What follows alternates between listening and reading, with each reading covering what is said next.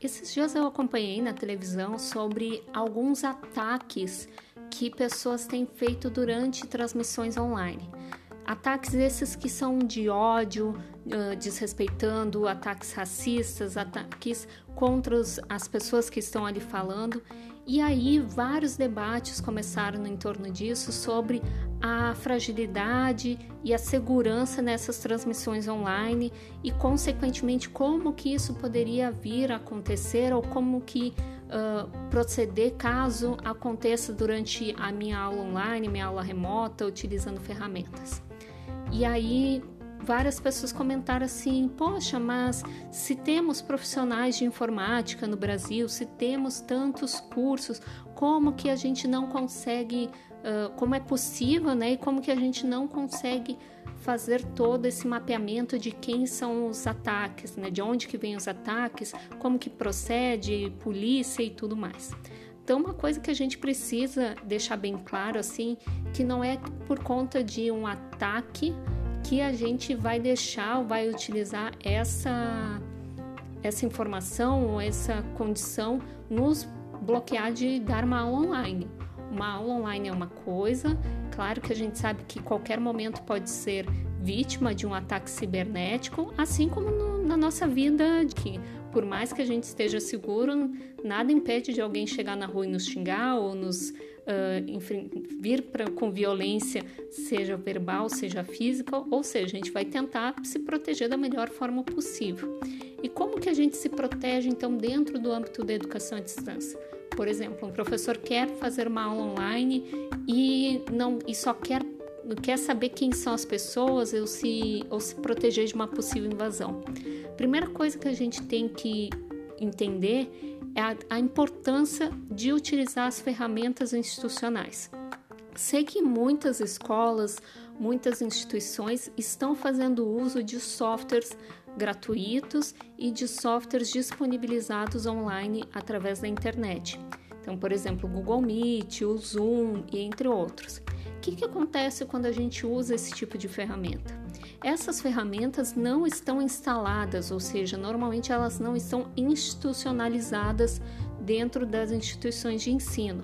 Então, não tem como eu fazer um mapeamento ou fazer um rastreamento de acesso, porque são ferramentas que são hospedadas em outros países ou em outras cidades, em outros estados, ou seja, não está dentro da instituição. Então, sempre que possível, a gente deve, se, deve privilegiar o uso de ferramentas institucionais, ou seja, aquela que, em primeiro lugar, a instituição chancela, ou seja, a instituição confia naquela ferramenta, ela já fez todo um estudo vendo que legalmente tem todas as ferramentas para que, em caso de ataque ou no caso de alguma, de alguma inconsistência, se consiga fazer um rastreamento de quem foi o possível invasor. Então, isso, quando a gente tem uma ferramenta institucionalizada, isso é possível, né? ela foi escolhida pela instituição. Quando o professor opta por não utilizar a ferramenta que a instituição sugeriu e sim utilizar uma terceira, porque é da sua preferência, acaba que se perde todo esse amparo jurídico. E aí, realmente, a instituição não tem como uh, vir e fazer um estudo, ela não tem como rastrear um possível ataque, um possível invasor, porque foi uma, o, o, professor né, fez a escolha de utilizar uma ferramenta que não, não foi estudada, que não está, cujos dados não estão sob o poder da instituição. Então, isso também acaba sendo um agravante. Então, a dica que eu deixo para vocês é que sempre priorizem as ferramentas que a instituição oferece para você ou que a, que a instituição uh, recomenda para você. Ah, mas eu quero usar outra. Tudo bem, mas entenda que é por sua conta e risco. Então a gente tem que cuidar muito bem o que, que pode acontecer. E eu falo de assim de experiência própria. Já aconteceu comigo, não foram questões graves, mas aconteceram, uh, por exemplo, situações onde eu acho que até não sei se eu já não comentei com vocês em algum podcast anterior. Acho que sim mas de, eu, de um dia eu estar aplicando uma prova com os alunos e uma pessoa que não estava dentro do laboratório no dia da prova e utilizava softwares uh, institucionalizados conseguiu acessar de casa a prova e fez a prova de casa.